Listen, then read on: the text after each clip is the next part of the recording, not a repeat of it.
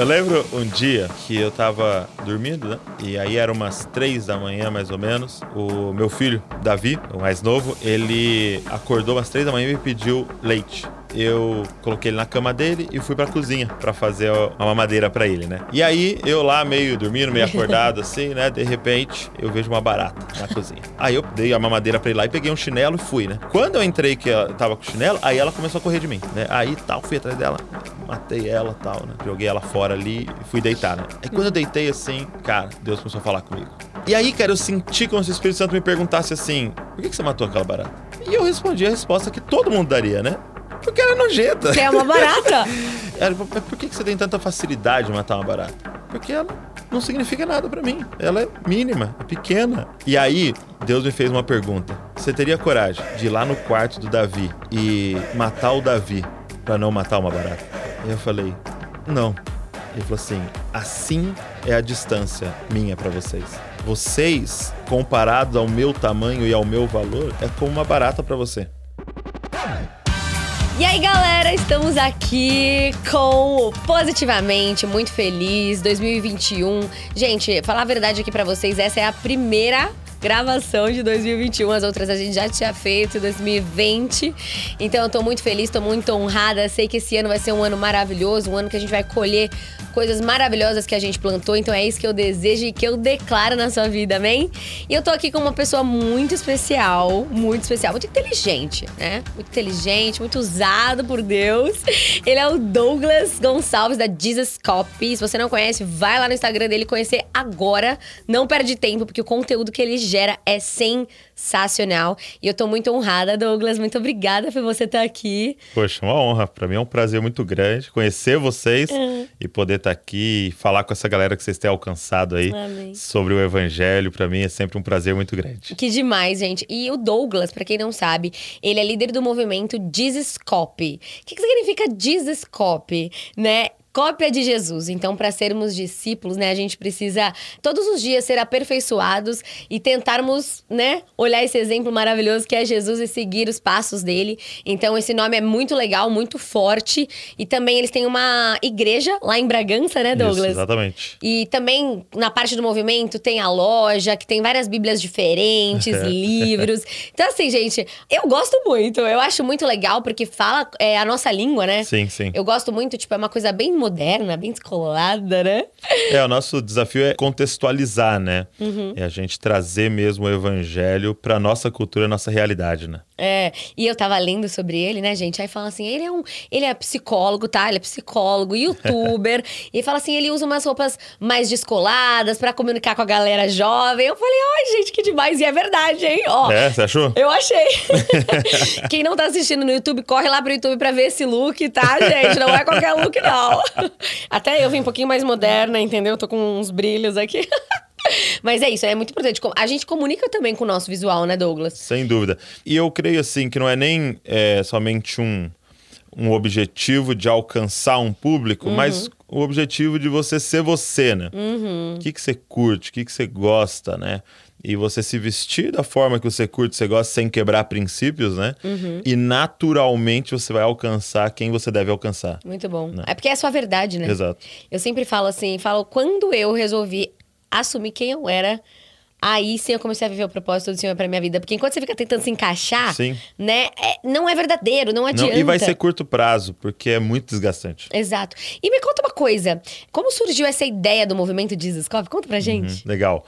Eu e minha esposa, né, a Val, é, a Maravilhosa gente... também. Ó, gente, vamos pedir a Val aqui também, hein? Cara. Já tô dando spoilers, porque que mulher maravilhosa. Eu acompanho ela. Sim, eu vim só abrir, na verdade. a Val, se ela vier depois, vai ser Demais. melhor. é, eu e a Val, a gente liderava os jovens na igreja local, tá. né? Que até é liderada pelo meu pai. E aí a gente começou a orar e pedir, Senhor, nos dá uma forma mais lúdica hum. de a gente comunicar para eles o que significa ser discípulo de Jesus. Porque a gente lidava com muitos filhos de crente uhum. né? E como filho de crente, é, você entra ali no esquema, né? Junto. Seu pai uhum. vai para a igreja, né? Sua mãe vai para a igreja, também, você vai né? também. Você lembra de criança ali nos bancos da igreja, você foi crescendo e, e foi. é, você foi. eu queria falar, cara, como é que eu poderia falar de forma clara para eles o que significa servir Jesus? E aí eu lembro que um dia eu estava num culto e no- na ocasião não estava prestando atenção na pregação. eu Olha tava aí, com um papel, é, com um, um sulfite na mão, assim, uma caneta, e eu comecei a fazer um brainstorm. Uau. Daí começou a vir na minha mente, assim, isso. Parecer com Jesus, ser igual a Jesus. Lembrei do versículo, sejam meus imitadores como eu sou de Cristo, Uhum. né? Sede perfeitos como perfeito é o vosso Pai. Comecei a escrever tudo isso e tal, Uhum. e me veio essa ideia, né? Cópia de Jesus, copiar Jesus. Uhum. E aí eu coloquei de uma forma mais é, é, bonita ali, assim, né? É, Jesus Copy, né? E aí eu desenhei, desenhei até o loginho, assim. Eu tenho esse papel até hoje? Uau! Guardado. é. Quanto tempo faz isso? É, vai fazer. é, Fazem nove anos. Né? Caraca, Jesus você tem esse papel? Aham. Gente, eu acho tão legal isso. Pessoa organizada, guarda as coisas, depois você passa um tempo, olha e fala, uau, né? Legal. É muito legal. E aí, a gente então começou ali com a igreja local, Uhum. com os jovens ali. Aí a gente fez um culto do Jesus Cop, então era falar sobre copiar Jesus. Jesus. Aí a gente fez um acampamento de Cop, também tinha essa temática e tal. Ah. Mas aí, em um dos acampamentos, um pastor tava pregando, e eu lembro, assim, foi muito marcante para mim. Ele parou a pregação, assim, e ele falou: Douglas, eu tenho uma palavra profética para você e para Val. E é aquele momento é, que é sempre muito marcante, né? E ele disse assim: Deus manda dizer, se você quiser entender o que é o Dizascope, você precisa compreender que não é para uma igreja local, é para nossa nação. E naquele momento não fazia sentido nenhum, né? Eu tava lidando com os 100 jovens da igreja local em Bragança Paulista ali, né? Aham, E eu guardei aquilo no meu coração. E de repente as coisas começaram a acontecer online. Então eu tinha um Twitter do Dizascope, que tem até hoje, tinha um Facebook. Do nada, uma publicação foi para, sei lá, 10 milhões de pessoas, uma publicação do Facebook. Do nada. Exato, uma coisa assim é, é, que aconteceu. E aí a gente começou a trabalhar no YouTube e devagar foi crescendo e tal. E realmente foi essa transição, né, para entender que a gente ia servir a igreja da nação, Uhum. né, com o Dizascope. Hoje ele também é uma igreja local, mas serve a igreja da nação, né? Então todos os jovens da nação, assim, de alguma forma a gente alcança. Uhum. É, então a gente pegou essa palavra profética, guardou no nosso coração e seguimos trabalhando. E aí a gente começou então a dar um foco no online, né? Aham. No Facebook, no YouTube, no Twitter, no Instagram e servir mesmo as pessoas nisso, né? Assim, qual é o nosso propósito como Dizascope? A gente crê que nós estamos aqui para anunciar o reino de Deus, todo mundo. Amém. Todos nós nascemos para anunciar o reino de Deus. Agora, como se anuncia o reino de Deus? Através da imitação de Cristo. Não faz sentido eu anunciar o reino de Deus e não me parecer com o rei. Entendeu? Então, é, a gente quer, ano após ano, crescer em semelhança a Cristo e ser plataforma que facilita outros serem parecidos com Jesus. Sabe, Maravilhoso. quando eu fecho meu olho é, e eu imagino é, esse sonho, eu quero um grupo de pessoas, e principalmente jovens, que é o que eu mais alcanço, que o seu estilo de vida choque as pessoas, sabe? Exatamente. Tipo assim, ele na empresa, eh, ele choca ao estar na empresa, porque a generosidade dele choca. Muito bom. A paciência dele choca. A mansidão dele choca no trânsito, no futebol, no meio de situações adversas. É, o perdão dele choca. Muito a bom. graça dele choca, porque de tão parecido que ele é com Cristo. Entendeu? Então, esse é meu sonho aqui. E já começou a acontecer lá em Bragança, assim, é muito legal isso pra mim, de empresários procurar a nossa igreja e falar, cara, me indica algum jovem. Entendeu? Porque eu fiquei sabendo que os jovens daí são assim, assim, assado. Então, isso pra mim, cara, é o meu grande sonho. Porque o que mais me incomoda hoje são os cristãos nominais. Alguém que fala que é cristão Mas e não não se é. parece com Jesus. Ou pelo menos não tá nessa caminhada de se parecer com Jesus. Uhum. E eu creio que é isso que a gente quer trabalhar para contribuir para que mude. Nossa, é incrível. Porque é isso, né? O cristão que é parecido com Jesus, ele nem precisa falar de Jesus, né? Cara, Esse é o intuito, não é? Sim. É a pessoa que tá ali no trabalho dela, ela não precisa ficar falando, falando, falando. Ela age de maneira diferente. Ela olha de maneira diferente, Uhum. Sim. né? Ela se comporta. Então, é, isso que você falou é muito incrível, porque hum, eu tive um tempo que eu fiquei afastada, né? De Deus, assim, eu tava, enfim, tive uma fase. E quando eu senti muito Deus falando comigo foi quando eu fui para São Francisco. E eu até contei aqui nesse podcast já. Se você não ouviu, vai lá no meu testemunho, em especial final de ano com a Jess. eu fiquei bem chocada, assim, porque como eu cresci na igreja, né, eu, eu sabia das as nomenclaturas das coisas e tal, mas eu não vivia aquilo, né? E aí, quando eu fui nesse. Eu peguei esse Uber, e aí ele falou assim: e aí, o que você tava fazendo? Aí eu falei: ah, eu tava na, na igreja. Ele olhou pra mim e falou assim: sério? Aí ele virou assim, deu a mão e falou assim: prazer em te conhecer, eu sou discípulo de Cristo. Você é? Uau. Aí eu, Uau. aquele dia, eu falei, nossa, eu Sim. nunca ouvi alguém falar, eu sou um discípulo. O que, que é ser um discípulo? Eu falei, eu Uhum. Que não, que é eu não estava sendo. Tava, tava longe. E aí aquilo me trouxe uma metanoia. Eu falei assim, é isso. É, não é Uhum. você ir na igreja. Não é, é você ser discípulo. Exato. É você ser um Jesus copy, né? Exato, porque o que que é um discípulo? Jesus com frequência fala assim: havia ali uma multidão e os discípulos. É, o que que difere esses dois grupos? Eles têm duas perguntas diferentes. Uhum. A multidão tinha uma pergunta para Jesus, que é o que talvez a maioria da igreja faz: o que você pode fazer por mim? Uhum. Entendeu? Eu quero a cura, eu quero ver o show, Eu quero eu quero ver casa. alguém curado, eu quero alguma coisa de você, entendeu? Agora, qual é a pergunta dos discípulos? Como eu posso ser como você? Uau, muito bom. O discípulo ele não quer o milagre de Jesus. O discípulo quer fazer milagre como Jesus fazia. Nossa. Você tá entendendo? Então, é essa transição que a gente precisa fazer. Cara, a boa notícia do evangelho é que Jesus te salvou, sim, mas ainda mais do que isso. Você pode ser como ele. Uau, Ah, isso, cara. gente. é. Você pode viver as maravilhas, né? Exato. Você pode viver o sobrenatural no natural, né? Eu falo assim, é lindo quando você lê Êxodo e vê o povo andando no deserto e ele vivendo milagres. Entendeu? É maravilhoso viver milagres. A Bíblia fala que a roupa e o sapato deles cresciam junto com eles. Entendeu? A Bíblia fala que caía pãozinho do céu, o maná para eles comerem. Tal, saía água da rocha. É maravilhoso viver milagres, ok? Só que só tem uma coisa melhor do que viver milagres: é você ser o milagre para alguém. Entendeu? E a gente tem que transicionar como igreja, cara. Muito é bom. muito bom viver milagre. Só que viver milagre é para imaturo. Sensacional. Entendeu? E não que eu tô falando pra você parar de viver milagre. Não, a gente vai viver milagre a vida inteira. Mas o objetivo de à igreja, por exemplo, não é mais viver milagre, é ser o milagre pra vida de alguém.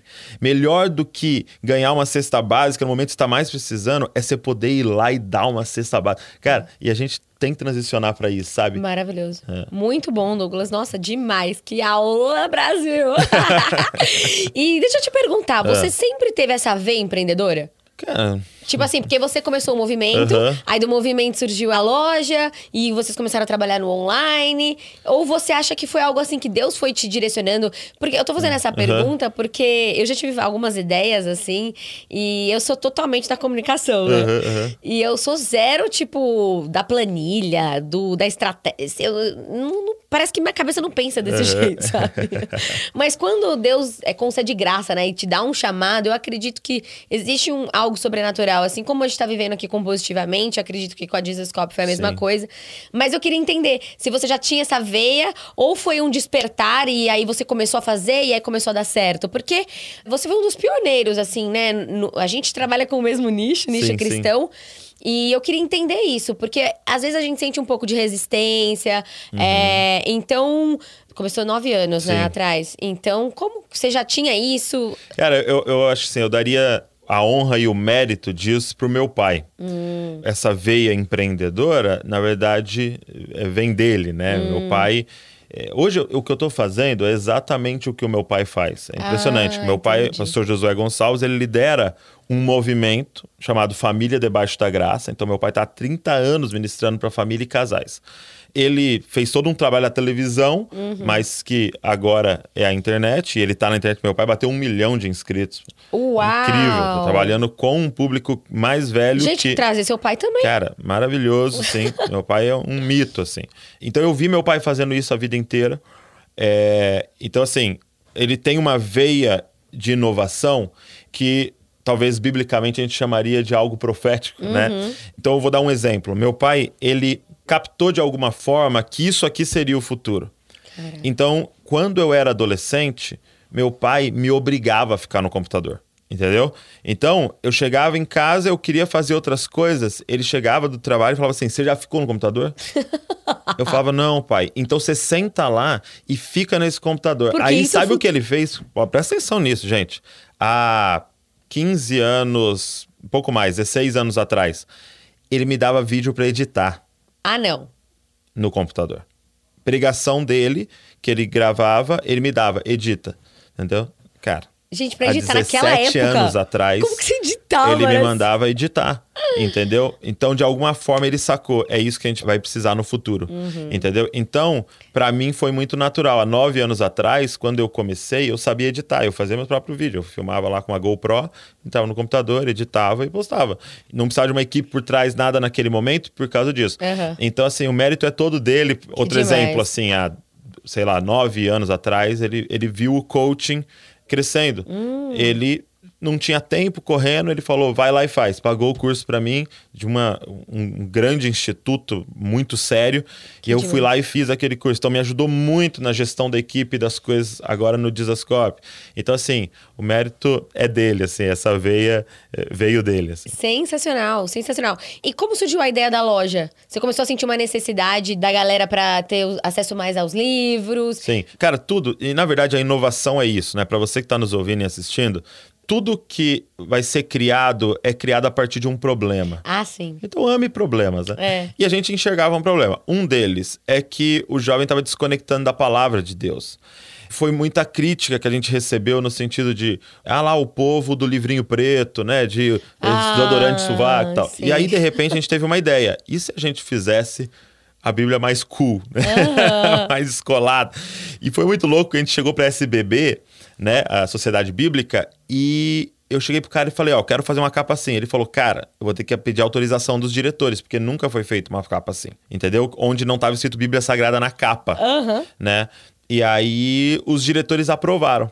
E hoje é muito louco que a SBB, a Mundo Cristão, algumas nos procuram e falam assim, cara, é incrível que o Desescope não é o que mais vendeu Bíblia no Brasil, longe disso, porque a Bíblia é uma coisa, é o livro ainda mais vendido mais do planeta. Vendido, graças a Deus. Mas ele falou assim: mas vocês começaram um novo segmento, que é de Bíblia de capa dura, Bíblia barata, Bíblia é, que custa 40 reais. Por quê? Porque é uma outra coisa que a gente também, uma cultura que a gente tentou estabelecer: Bíblia é para um ano. Você usa a sua Bíblia um ano, você tem que rabiscar ela inteira. Muito bom. E no ano seguinte você tem que pegar outra. Uhum. Entendeu? E começar de novo e rabiscar ela inteira. É, outro... Eu amo isso. Entendeu? E a gente tinha aquela cultura de ter uma Bíblia de couro boa para durar 10, 20 anos, né? Uhum. E agora Agora não, a gente está transicionando até para pegar outras versões, outras traduções e tal. Então, assim, sempre veio de uma necessidade. Então, uhum. outro Muito projeto bom. nosso, né? Ah, a gente viu que os caras conhecem a palavra de Deus a partir do que ouviram falar. Uhum. Você fala, ah, então, eu, é, esse versículo não diz isso? Aí você fala, onde você leu? Não, é porque eu ouvi alguém pregando uma vez. Ah, eu ouvi alguém. Então, não é porque ele leu, uhum. é porque ele ouviu alguém falando.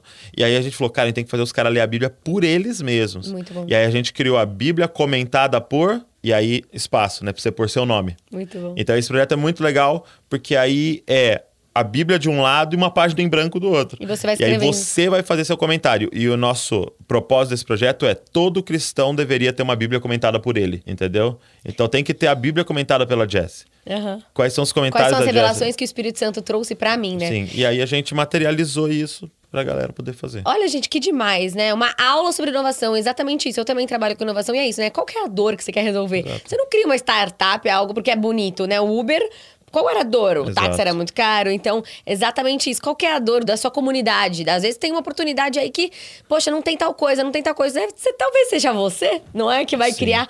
E eu acho muito legal, Douglas, porque o que eu sinto muito dos nossos seguidores aí, dos positivos e positivas, é que muita gente fala assim: Jesse, eu não sei ler a Bíblia. Jesse, eu não consigo ler a Bíblia. Jesse, como você faz seu devocional?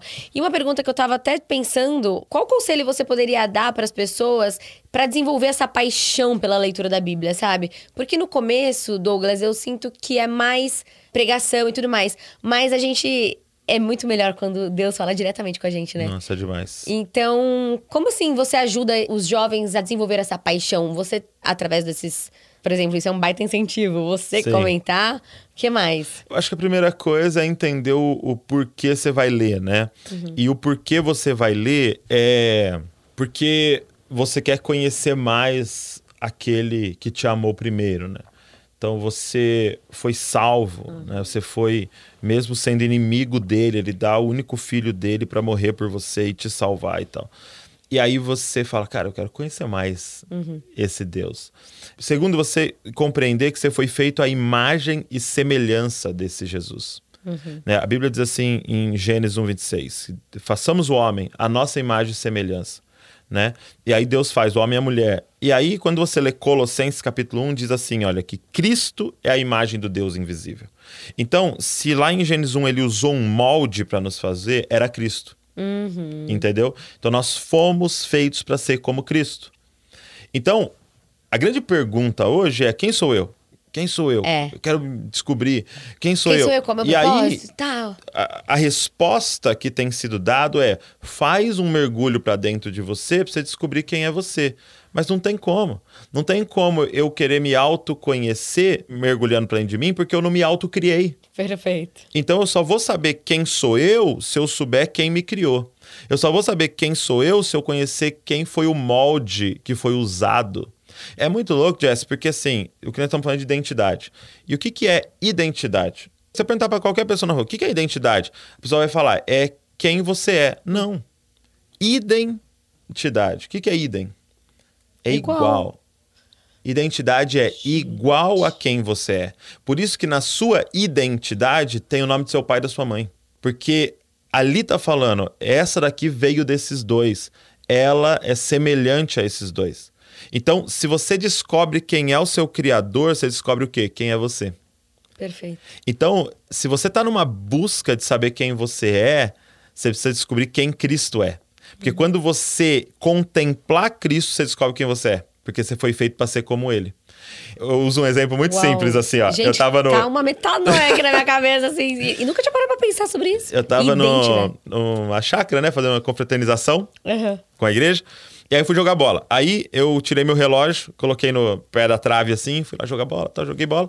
E aí tocaram o sino lá, porque era o café da tarde, aí todo, sai todo mundo correndo, né? Pro café da tarde e tal. Aí eu tomando café, falei, nossa, tô sem meu relógio, né? Preciso lá buscar meu relógio. Aí eu fui lá, não tava lá meu relógio. Né? Aí eu falei, meu, cadê meu relógio? Aí eu fiquei lá, cadê meu relógio? Cadê meu relógio? Cadê meu relógio? Procurando meu relógio e tal. Até que alguém chegou pra mim e falou assim: ah, fulano pegou e entregou pra Val o seu relógio. Aí eu mudei. Agora eu não tô mais procurando meu relógio. Agora eu tô procurando a Val. Porque no momento que eu encontrar a Val, eu encontro meu relógio.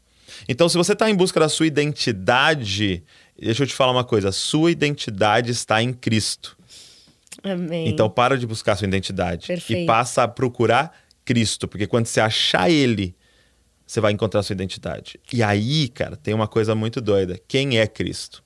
E sabe, isso aqui é uma coisa que me curou e eu sei que pode curar pessoas que estão nos ouvindo. É quem é Cristo? Cristo significa o ungido, o escolhido. E a melhor definição de Cristo é o escolhido para entregar a vida por muitos. O escolhido para entregar a vida. Então, se eu e você, Jess, fomos feitos para ser como Cristo, eu e você fomos feitos para perder a vida. Nós fomos feitos para entregar a nossa vida. Entendeu? Então, quando é que você vai se sentir mais viva? Assim como um peixe numa água, assim como um pássaro voando, é a gente perdendo a vida. Jesus diz assim: se você tentar achar a sua vida, você vai perder.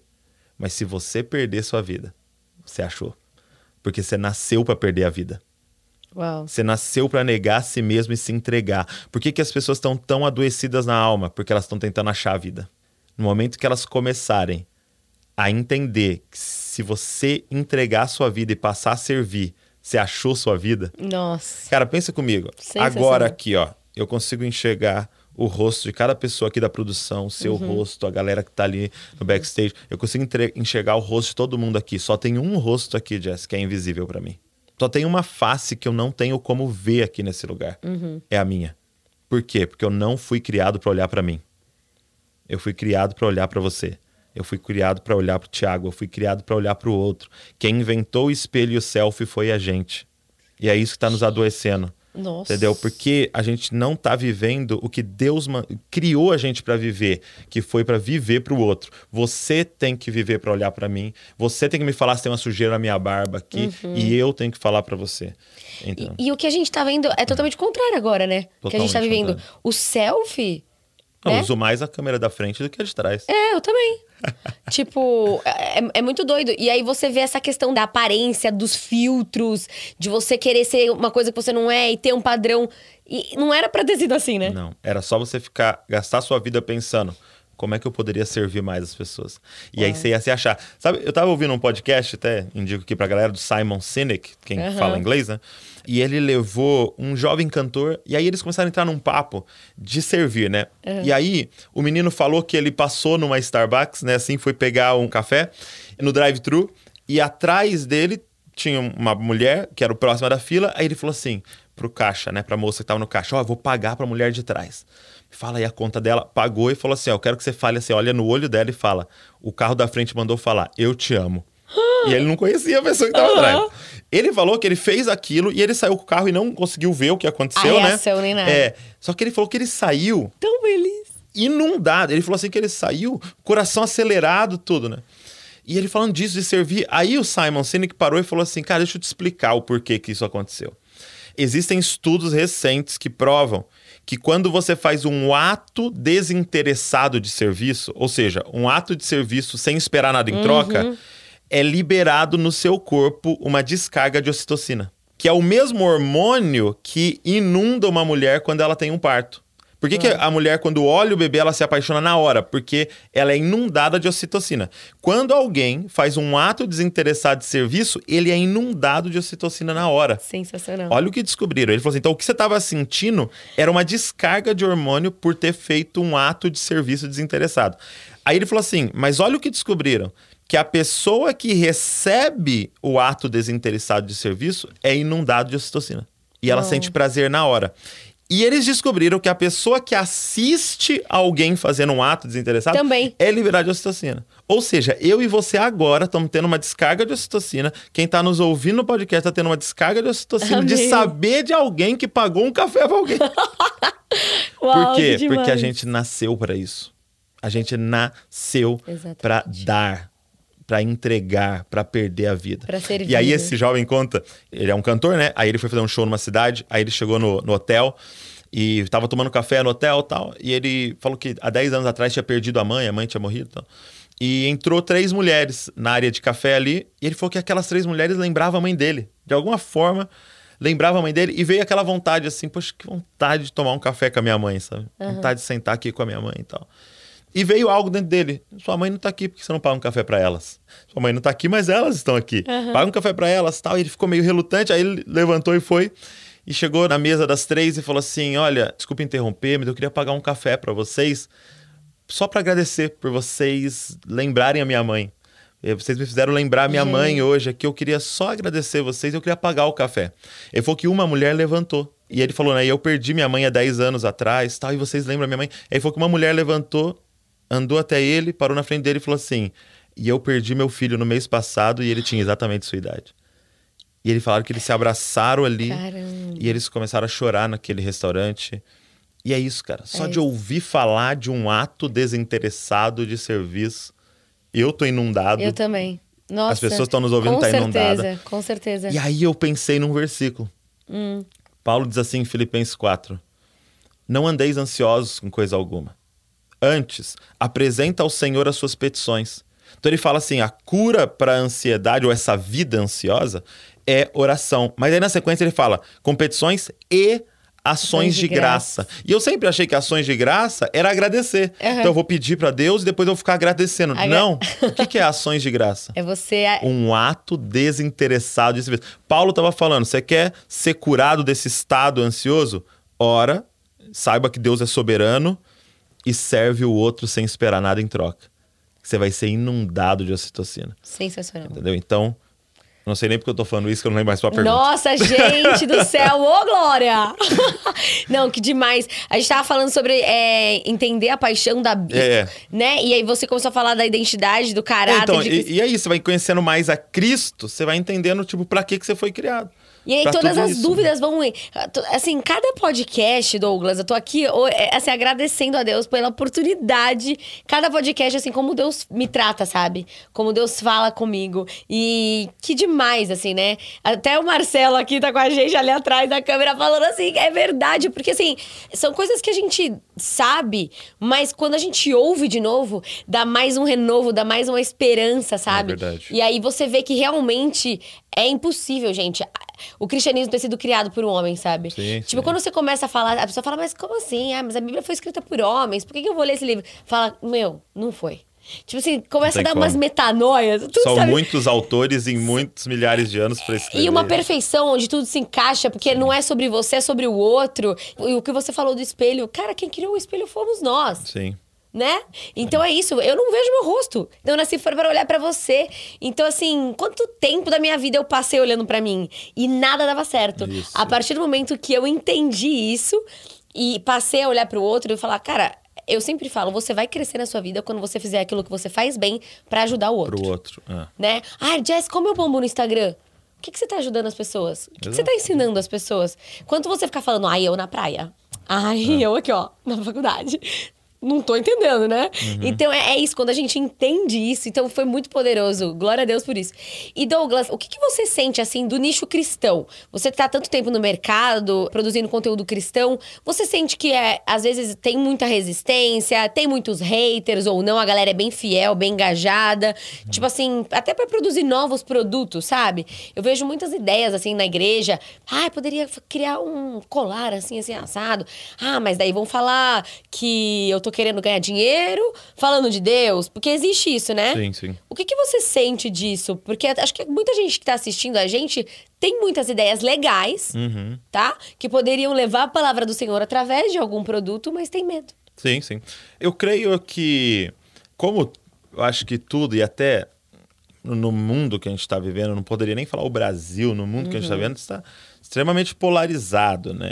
É, é, existe muito um esse contra esse, né? E, e isso acontece também no nosso meio, mas é, conforme você vai trabalhando, então, tipo assim, por exemplo, há, há seis, sete anos atrás, Tom Desescope tem nove, há seis, Uhum. sete anos atrás, eu postava alguma coisa e sempre vinha alguma crítica ali. Eu postava uma Bíblia ali para que estava vendendo, vinha uma crítica. Hoje não mais. Por quê? Porque são nove anos fazendo a mesma coisa. Então quem criticava cansou. Cansou falou, de "Eu não vou criticar." mais seguir esse cara. Pronto, entendeu?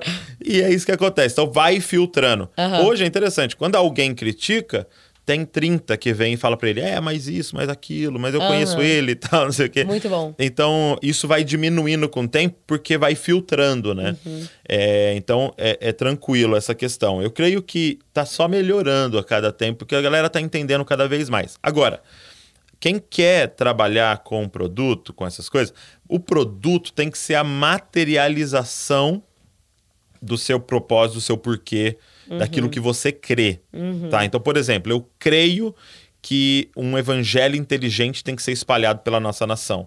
Então, eu vender um livro tá totalmente conectado. Então, imagina, eu tô há nove anos falando pra pessoa, eu quero pregar e espalhar um evangelho inteligente, eu quero que você entenda o evangelho e tal. E de repente eu apareço com um livro, isso faz total sentido o que eu tô Aham. falando.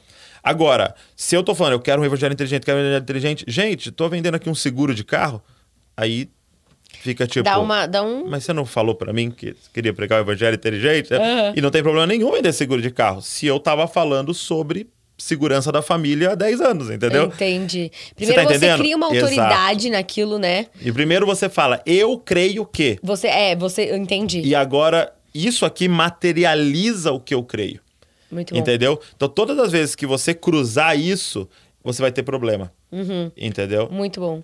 Eu acho que é isso mesmo, né? Porque não é fazer, criar, ah, é legal. Não. É, Poxa, é. eu acredito nisso, eu creio isso, isso fez diferença na minha vida.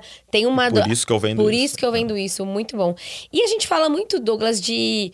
Eu já vi também você falando disso, né? Do, do estilo de vida de adoração. Hum. Eu acho que é muito legal a gente falar aqui no podcast, porque muita gente também me manda assim, ai, passa um louvor, me passa uma playlist Uhum. e tal. E o estilo de vida, né? A gente nasceu pra adorar e glorificar o nosso Deus. Sim. Eu queria falar um pouquinho sobre isso, sabe? Como ter esse estilo de vida de um verdadeiro adorador em espírito e em verdade, sabe? Uhum. Pra quem tá ouvindo a gente, tipo, 24 horas durante seu trabalho, Isso. né? Como que é isso? Assim, como que a pessoa pode viver esse estilo de vida? Não só na igreja, no domingo, ouvindo louvor ou ouvindo uma música. Legal. É, a música é uma expressão de adoração, né? E, e, ela é maravilhosa. Eu creio que tem algo muito especial na música, né? Ela, ela realmente gera uma conexão especial. Gera. Mas a adoração na Bíblia é muito bom sempre você pegar as primeiras vezes que aparece a palavra para você saber o que é. Se eu não me engano, a primeira vez que aparece a adoração, sabe onde é? Onde? É Abraão fala assim pro servo dele: aguarde aqui, porque eu e o menino vamos lá adorar Uau. e depois retornaremos. Ah, é quando Deus ele vai levar. pede Isaac. Quando ele vai levar Isaac, exatamente. Exato. E ele não estava subindo a montanha para fazer um show. Não. Literalmente. Ele estava subindo a montanha para sacrificar o filho. Entendeu? Ele estava subindo a montanha para obedecer a Deus. Uhum. O que é adoração? Obedecer a Deus. Entendeu? Então, um estilo de vida de adoração é um estilo de vida de submissão ao Senhor.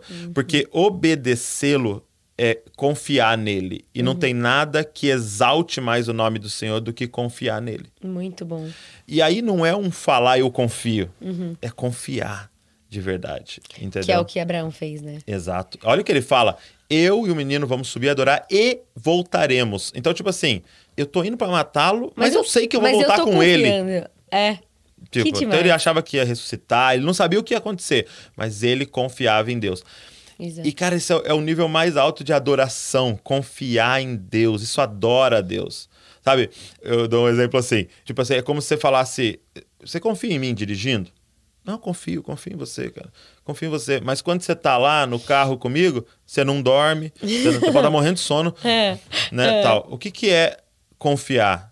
Dormir, então, com eu dirigindo. Muito bom. Entendeu? Porque você tá falando assim, eu sei que você vai fazer o seu melhor, eu sei que você sabe fazer tal. E a pergunta é, você dorme Uhum. Você dó- quando é. Deus manda? Então talvez o seu dormir é adoração.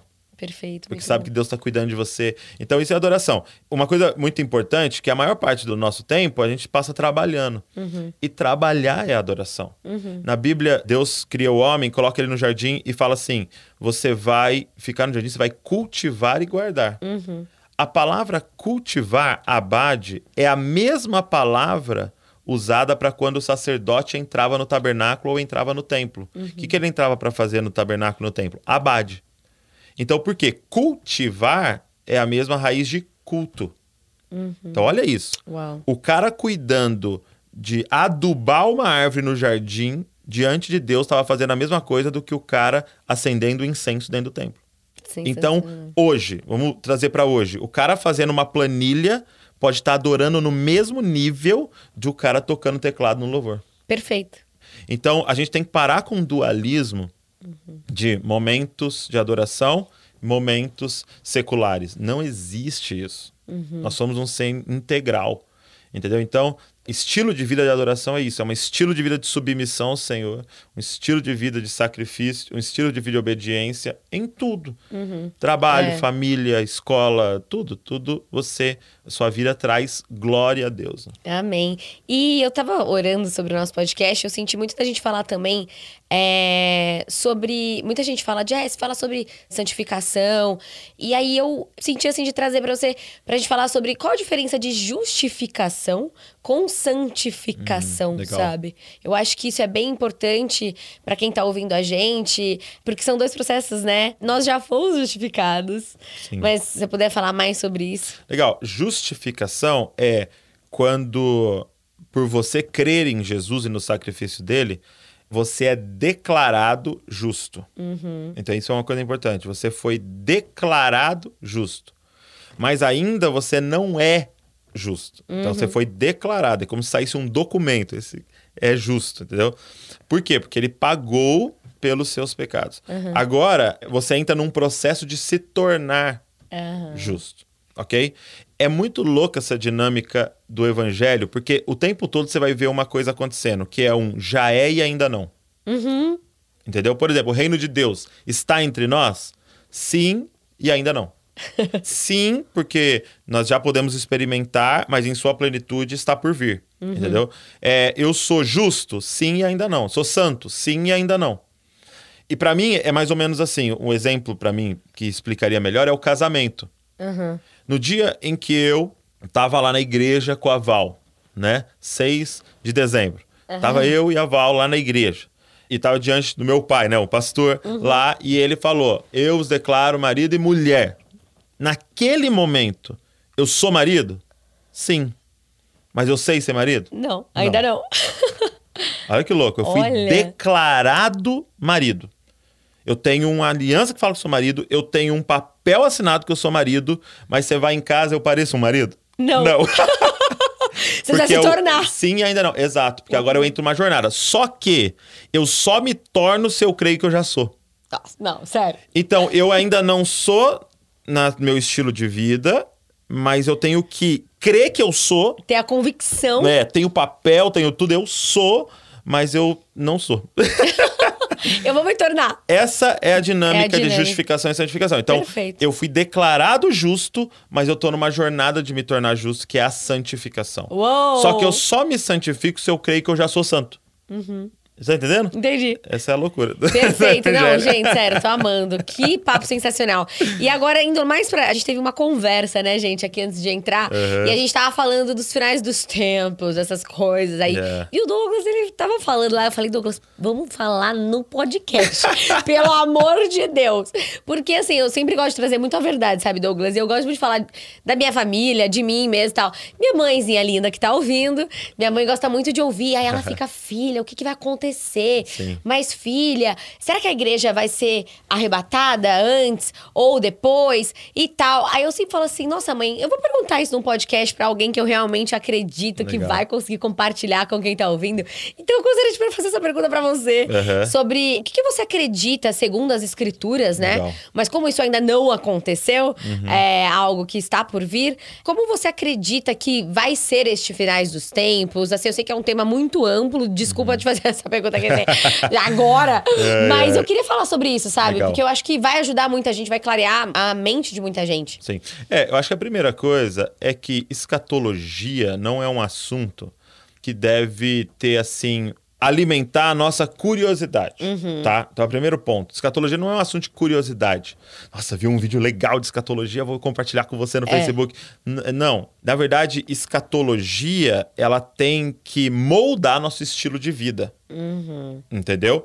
Então é muito importante escatologia, porque a partir da visão que eu tenho do porvir, é a forma que eu vou me comportar hoje. Exato. Só que assim, o evangelho só é completo com escatologia.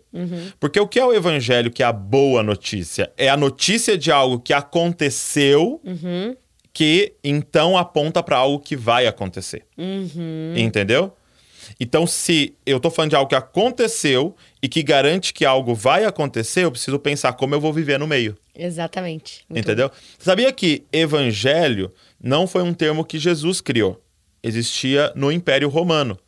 Quem era o evangelista no Império Romano? Era um homem que ele tinha uma função. Tava acontecendo uma guerra e acontecia algo na guerra. Esse cara corria muito, ele saía correndo para chegar na cidade para dar a notícia do que aconteceu. Ele era o Ah, evangelista. Entendi. Então Entendeu? ele era o mensageiro, né? Era um mensageiro. Então, por exemplo, o cara ganhou a guerra. Até todo mundo voltar, o exército todo podia demorar um mês, dez meses, um ano pra voltar. Esse cara saía correndo e chegava lá. Tenho boas notícias. Uou. Vencemos a guerra. Entendeu? E aí tem um fato muito interessante que no Império Romano, quando um dos imperadores morreu, dois ficaram para assumir e eles entraram em guerra para saber quem ia assumir. E eles estavam a quilômetros de distância da sede ali do império e eles guerrearam lá e um deles ganhou. E aí então Roma estava dividida entre esses dois partidos, né? Uhum. Um que concordava com esse, outro que concordava com aquele. E aí esse evangelista chega em Roma e dá essa notícia: aconteceu, fulano ganhou. Então qual era a mensagem? Ó, fulano ganhou, arrependa-se e passe pro lado dele, porque em alguns meses ele vai chegar. Nossa, muito bom. Faz muito sentido. tá entendendo? Aham. Você entende Jesus pregando? Ei, arrependa-se, o reino de Deus está próximo. Próximo ali é de tempo. O reino de Deus está próximo. Ou seja, já venceu. É só questão de tempo de ele voltar Exa- para Aí a vir gente. Uhum. reinar. Você já passou pro lado dele agora, entendeu? Então você já tem um estilo de vida. Então escatologia, ela tem que moldar o nosso estilo de vida. Uhum. Ela tem que mudar o nosso estilo de vida a partir do que você crê, do que está por vir. Perfeito. Quando a Val chegou para mim há nove anos atrás e falou assim: tem uma boa notícia, estou grávida. da minha primeira filha, da Luísa. Então ela me contou uma notícia de algo que já aconteceu, mas, que está, por vir. Perfeito. E esse está por vir mudou totalmente o meu estilo de vida. Então mudou como eu vou gastar dinheiro. Uhum. Mudou como eu vou lidar com meus horários. Se eu ia pedir a conta do serviço, eu não peço mais. Aham. Por quê? Por causa de uma notícia de algo que já aconteceu, já tá grávida, Aham. mas que ainda está por vir, vai Uau, nascer. Você entende que Jesus direto usa esse exemplo. É. As dores de parto. O mundo, quando você vê terremoto, rumores de guerra, o que está acontecendo? Ele fala assim: são os princípios das dores. Que dores é essa? Ele está falando de dores de parto. Então, quando você vê essas coisas acontecendo, sim, apontam para o fim dos tempos. Mas é o princípio das dores. É como se fossem as primeiras contrações. E aí, qual que é o sinal, Jess? É quando as contrações vão diminuindo. O espaço de tempo entre elas. Então, a gente vê acontecendo uma parada aqui estourando, aí passa um tempão, aí estoura outra. Quando isso for diminuindo, e aí daqui a pouco você vê eventos acontecendo semanalmente, você fala, vai nascer. Uhum. Entendeu? Ele está por vir. Você perguntou da minha posição, existe duas posições maiores, né? Pré-tribulacionista e pós-tribulacionista. Aqueles que creem que Jesus vem antes da tribulação e busca a igreja, e aqueles que creem que Jesus vem depois. Eu creio que Jesus vem depois da tribulação, da grande tribulação. Pós esse período da grande tribulação, a gente é arrebatado.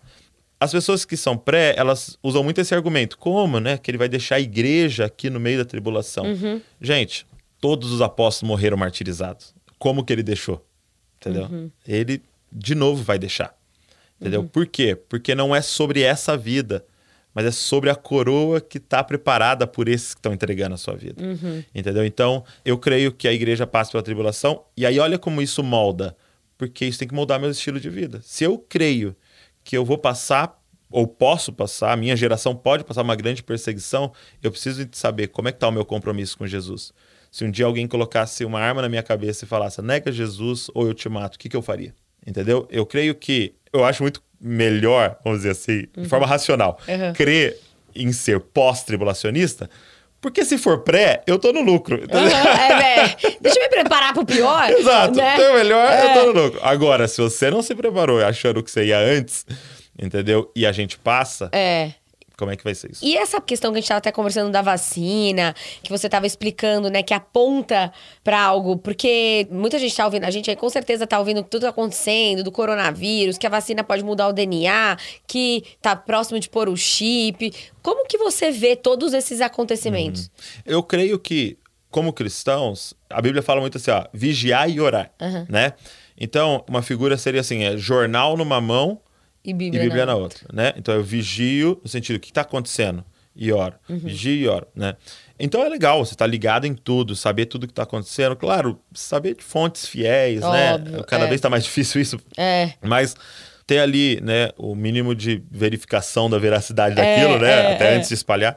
Mas assim, algo que eu acho que nós precisamos entender é, primeiro, a geração que viver a marca da besta, a geração de cristãos, vai saber que é a marca da besta. Entendeu? Vai estar relacionado de alguma forma ao número ali, né? Sim. Do, do 666.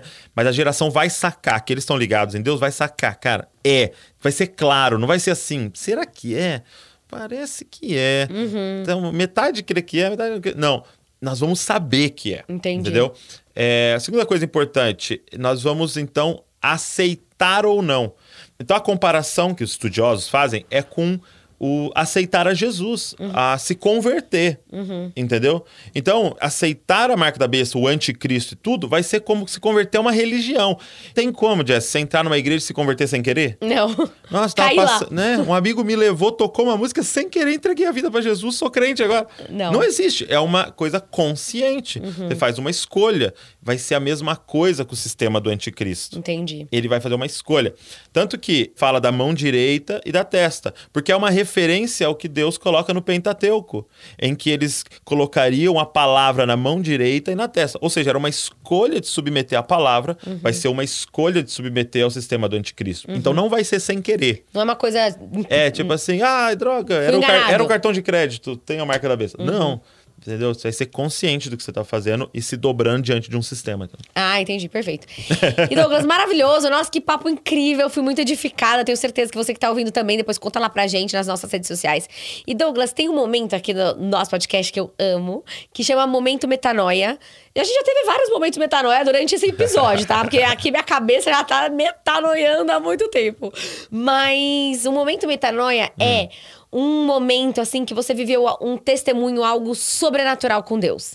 Algo assim incrível. Pode ser na sua infância, né, na sua adolescência, assim, que eu acho que testemunho, né, edifica a nossa fé. Sim. Então, um momento assim que você viveu algo que você falou, uau, tipo, só podia ser Deus. Eu sei que a gente vive muitos momentos, né, quando a gente tá sensível ao Espírito Santo, mas compartilha com a gente aí esse momento.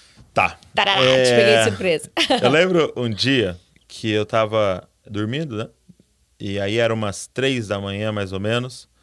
O meu filho, Davi, hum. o mais novo, ele acordou umas três da manhã e me pediu leite, né? Pediu para tomar leite. Hum. Queria mamar tal. Aí eu coloquei ele na cama dele e fui para a cozinha uhum. para fazer uma mamadeira para ele, né? E aí eu lá meio dormindo, meio acordado assim, né? De repente eu vejo uma barata na cozinha, entendeu? Uma barata assim lá. Só que era três da manhã. Você não ia, tipo, né? Eu falei assim, cara, deixa ela aí. Amanhã, se ela tiver ainda aí, a gente lida com ela, né? Vamos dormir e tal. Só que ela começou a vir na minha direção. Eu falei, ah, não. aí eu acordei, aí é pessoal. Aí é uma coisa pessoal. E, ela começou... e eu nunca vi aquilo, porque a barata, teoricamente, tem medo de você, que você é muito maior do que ela. Uhum. Né? E ela começou a vir na minha direção tal. Aí eu, eu entrei, dei a mamadeira pra ir lá e peguei um chinelo e fui, né?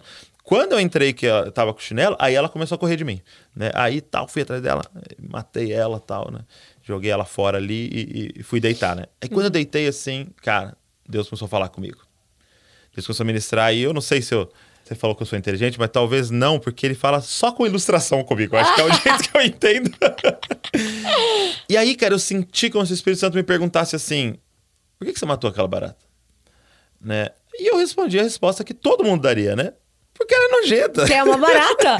ela é nojenta. ela foi lá no esgoto uhum. e entrou na minha casa, limpinha. Entendeu? É, ela é nojenta, ela é cheia de bactéria, toda suja. Sim. Né? E eu matei. Ela, mas por que você tem tanta facilidade de matar uma barata? Porque ela não significa nada para mim. Uhum. Ela é mínima, é pequena, né? É, e nojenta, repetindo. e aí, Deus me fez uma pergunta. Você teria coragem de ir lá no quarto do Davi e matar o Davi para não matar uma barata? E eu falei, não.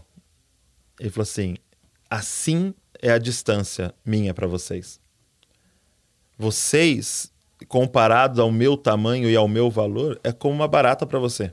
Fora que vocês andaram nos lugares mais sujos que tinha. Vocês se contaminaram com tudo de mais sujo que tem. E eu fui no quarto do meu filho e decidi sacrificar o meu filho para não ter que esmagar vocês. Entendeu? Nossa. E agora vocês podem continuar tendo essa carcaça de barata, mas agora vocês têm o espírito do meu filho dentro de vocês. E em breve vocês serão como meu filho. Entendeu? Então, Uau. esse foi um momento sem que eu consegui entender, cara, a dimensão do amor de Deus. Não era Jesus, o filho de Deus morrendo por gente boa. Exatamente. Era comparado ao meu filho morrendo por um grupo de baratas. Nossa. Entendeu? Que não tinha nem consciência do que ele estava fazendo. Entendeu? Então esse amor me inundou assim, e aí eu acho que a vida é essa, responder a esse amor, né? Nossa. Nós estamos aqui para isso. Gente, Olha, e olha como o Espírito Santo fala com a gente, né? Olha, um episódio assim. De uma barata. tipo assim, né? É, não, você que tá ouvindo não tem forma, né? Não tem jeito. nunca é. mais vai esquecer quando você, você nunca, vê uma barata. Você nunca mais vai esquecer. Eu declaro. e Douglas, pra finalizar, um versículo aí pra galera que tá no seu coração, que Deus tem falado com você. Você falou vários, mas Legal. só pra gente fechar. É, eu acho que eu vou falar o versículo que embasa o Dizascope, né? A Bíblia diz assim, olha. Romanos 8, 28 diz assim: Tudo coopera para o bem daqueles que amam a Deus e que foram chamados segundo o seu propósito. Então, o que esse versículo diz é que tudo que está acontecendo na sua vida hoje, a pandemia, perdeu o emprego, bateu o carro, tudo que está acontecendo na sua vida coopera para o seu bem. Agora, a pergunta que a gente tem que fazer é: o que é estar bem? Uhum. Se tudo coopera para o meu bem, diante de Deus, o que, que é estar bem? Se estar bem é estar bem financeiramente, parece que Deus está falhando. Se estar bem é estar bem de saúde, pode parecer que Deus está falhando. Agora, o que é estar bem aos olhos de Deus? E aí o versículo 29 responde. O versículo 29 diz que o sonho de Deus é ter uma família com muitos filhos parecidos com o primogênito. Estar bem para Deus é você parecer com Jesus. Uau. Então eu queria falar esse versículo de novo a partir disso. Diz assim: tudo coopera para que aqueles que amam a Deus e foram chamados segundo o seu propósito, a cada dia se pareçam mais com Jesus. Então é isso Amém. que Jesus está fazendo na sua vida, deixando você cada dia mais parecido com Ele. Amém. E é isso, né? As dificuldades elas nos fazem refletir, elas nos fazem parar. E é isso, ele tá te moldando para que você realmente entenda o que é estar bem e caminhar com ele, se conectar com ele, se relacionar com ele, adorar ele. Eu passei por isso, Douglas. Tipo, eu conhecia a palavra e tudo mais, mas eu tive que passar por algumas perrengues para eu entender que estar bem é estar numa caminhada com Jesus, com Deus e me tornando. Querer, primeiro a gente tem que querer, né? Uhum. Me tornar parecida com ele. E hoje eu falo, gente, eu não troco por nada. É, é libertador, eu não preciso, eu não preciso de nada. Sim, você entende, né? Que você já foi amado, que você já é. tem tudo, que você tem a presença do Espírito Santo. Então isso eu sempre falo, cara, eu acho que eu vivia numa escravidão mesmo. Eu vivia, eu precisava das coisas. Viver com Deus você não precisa. Sim, se sente e, completo. Você se sente completo. Então, que você se sinta assim, amém? É, gente, conta lá pra gente o que você achou desse episódio. Eu tenho certeza que você foi muito edificado. Eu fui muito edificada. Então, muito obrigada, Douglas, pelo seu tempo, pelo seu coração. Quero muito trazer a Val aqui. Legal, vamos então, já, já, conta pra ela. Quero conhecer lá a igreja de vocês. Beleza. Entra aí, gente, no Instagram deles. É, a gente vai deixar lá nas nossas redes sociais também. Vai ter muito conteúdo lá nas nossas redes sociais. Sigam eles, o movimento é muito legal tem muito vídeo legal, muito conteúdo legal. Inclusive, eu até queria falar sobre isso, mas não vai dar tempo. Era sobre o filme Soul da Disney, é. que você comentou, eu achei incrível. Então, assim, um vai lá, lá, consumir esse conteúdo, porque é de muita qualidade. E o nosso podcast não acaba aqui, siga a gente lá nas redes sociais e quinta-feira tem live. E é isso aí, galera. Até terça-feira que vem. Um beijo enorme. Beijo, Douglas. Valeu, Obrigada. Um beijão.